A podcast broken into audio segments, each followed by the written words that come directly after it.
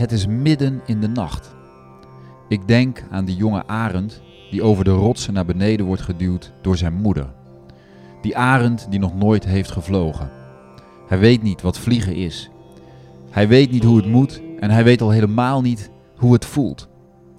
En dan is daar die moeder, als symbool voor het leven zelf, voor de oermoeder. Zij is het die hem over die rotswand duwt. Een oneindige val naar beneden. Wie doet nu zoiets? Maar het is het grootste cadeau voor het jong wat de moeder hem in haar moederschap kan geven. Want het is de enige manier om te leren vliegen. Zo heeft het leven het bepaald.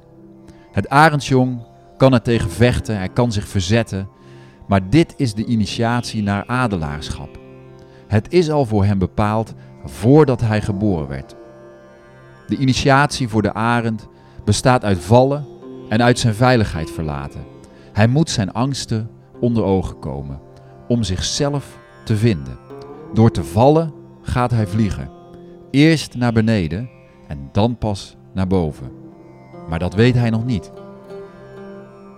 Het gevoel van vallen lijkt verschrikkelijk. Maar in werkelijkheid is vallen een heerlijk gevoel wanneer hij zich eraan overgeeft. Het is alleen eng als hij denkt dat hij te pletten valt. En natuurlijk denkt hij dat, want hij heeft nog nooit gevlogen. De reden dat moeder Arend hem zo ongenadig over dat randje duwt, is omdat zij iets weet wat hij nog moet ontdekken. Namelijk dat hij een arend is. Het jong weet nog niet wie hij is en waartoe hij geboren is. Het zit veilig in het nest. Maar arenden zijn geboren om tot grote hoogtes te vliegen, niet om veilig te blijven. De enige manier voor het jong om te ontdekken wie hij is, is door te vliegen. Het is de enige manier. En daarom duwt ze hem zo ongenadig, maar uit liefde, over dat randje. Tijdens het vallen is er angst, paniek, twijfel, wanhoop, boosheid en ongeloof.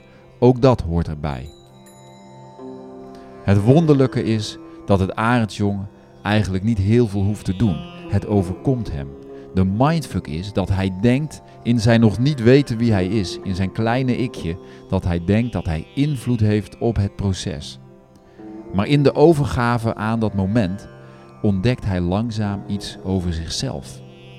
Want langzaam spreidt hij zijn vleugels. Vleugels waarvan hij niet eens wist dat hij ze had. En in de overgave aan dat moment, dat magische moment van ontwaken, ontdekt hij wie hij is. En dan voelt hij de wind niet meer langs, maar onder zich. En op een gegeven moment in de reis van overgave, precies op het juiste moment, valt hij niet meer, maar stijgt hij op. Alsof een onzichtbare hand hem omhoog duwt. Maar het is de wind en het zijn zijn eigen vleugels.